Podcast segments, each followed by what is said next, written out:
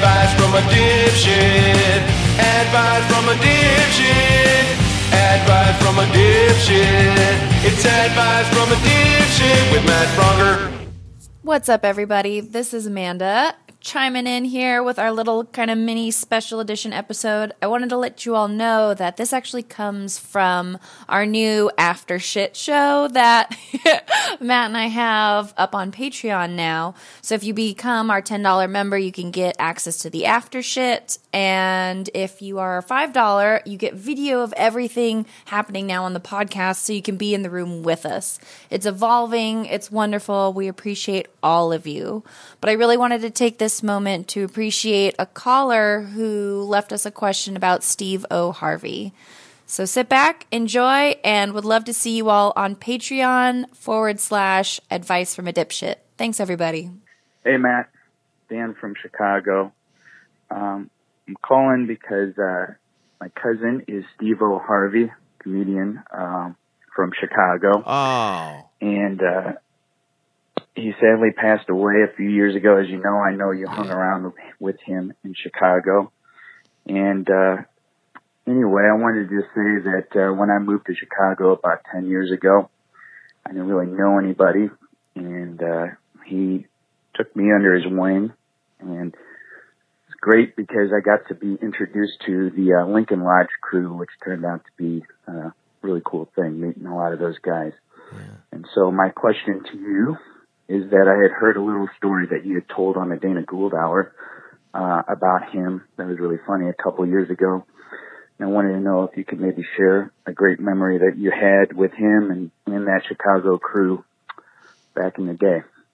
Um, just think it would be great to hear and uh, want to wish you the best. And I think uh, the ship chicken comes first.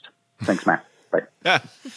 Oh man, that's really sweet. Yeah, Steve O'Harvey was a guy who was a comedian, a good friend of ours who just passed away a couple years ago from cancer, and we did a show in L.A. at, at the at the Meltdown R.I.P. where, where we had a, a live feed that he watched from his hospital bed. I remember him, so we like we got to kind of make jokes and like roast him one last time a little bit and stuff, and it was um it was it was it's one of those it's one of those times in, during your comedy career that you really feel special.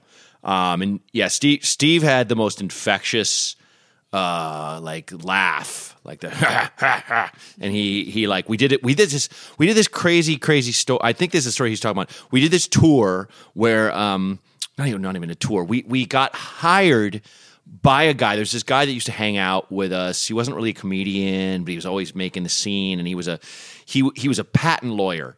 And he had he worked for this patent lawyer group and uh, they were going to have a retreat, and he hired me, Kyle Kinane, uh, uh, Darren Bodecker, uh, Steve O'Harvey, uh, I think maybe two other people to do this weird. We wrote this weird little play about patent uh, lawyers, like like a sketch show basically. And we did this thing, and and I played like the chief patent lawyer, and and we did this. It was just over dramatized what patent lawyers do. It was just really silly, but you know, it was like a paid gig. And of course, since you know we were back then in those lean uh, but happy times, it was not uh, lean. I mean, like we were we weren't lean, we were fat, but like we had no money, and we were we were sharing a we were we were sharing two. It was two guys to a bed. We had two beds in this hotel room, and two guys to each bed. And uh, on the way up there, we saw uh, we were all in one car, and there was a there was a um, a sign for. Uh, uh oh god damn it. It was like yeah Cap'n Cap'n Pete's amusement park. And Steve O'Harvey just started going yar me bumper boats are the finest in the seven seas and just doing this stupid pirate voice. And it would just make me laugh so hard. Harry Captain Pete loves amusements. Like the idea of a pirate actually running an amusement park and and doing that voice.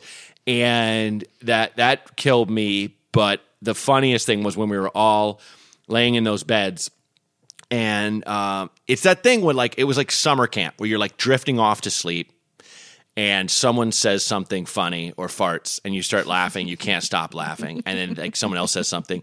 And i sadly finally was like guys shut the fuck up. We got to work tomorrow or something. You know, i stopped the fun like an asshole. I've, I've, I've been a stick in the mud many times.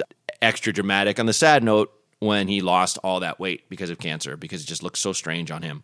Because he was always like a big gregarious guy. When when we were on that tour he got we went to Portillo's and he got a fucking chocolate cake shake which Jesus Christ it's like a, a cake it's like a, a shake that has a piece of cake in it. And it tastes awful and big chunks of cake are coming up the straw, and we're like, "What the fuck is wrong with you?" And we all tasted it. We're like, "That's disgusting. That's terrible." but I remember Steve being like, "Ha ha, chocolate cake shake." And um, anyway, Steve, who was the fattest, was in bed with Darren Bodecker, who was the skinniest. Darren was like my height, but just a rail. Still is, as far as I know.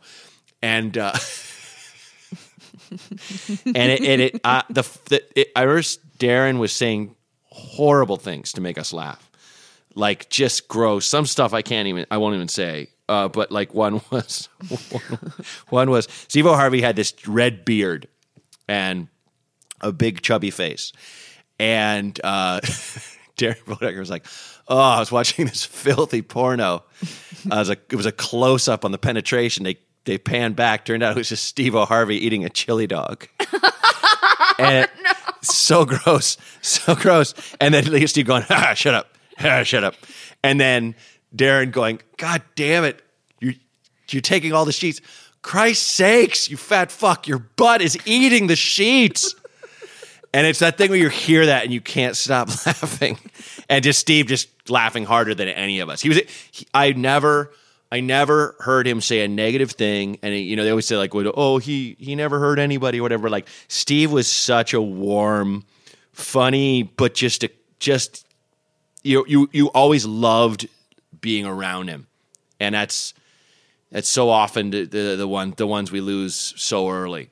Uh, and it's so it was, thanks for calling in, man. That, that was a good memory to have, and I appreciate uh, you reiterating that, but like I missed. It's funny, like it. It sounded. I'm sure people heard that. I thought they probably thought you said Steve Harvey, and he wasn't Steve O Harvey. He that that he actually put the O there because Steve Harvey was his name, but he put Steve O Harvey just to kind of stand out because he had a big uh, head, had a head of red hair and a little wispy red beard, and um, as he would put it, I'm uh, the O means nothing. I'm about as Irish as Shaquille O'Neal is what he used to say.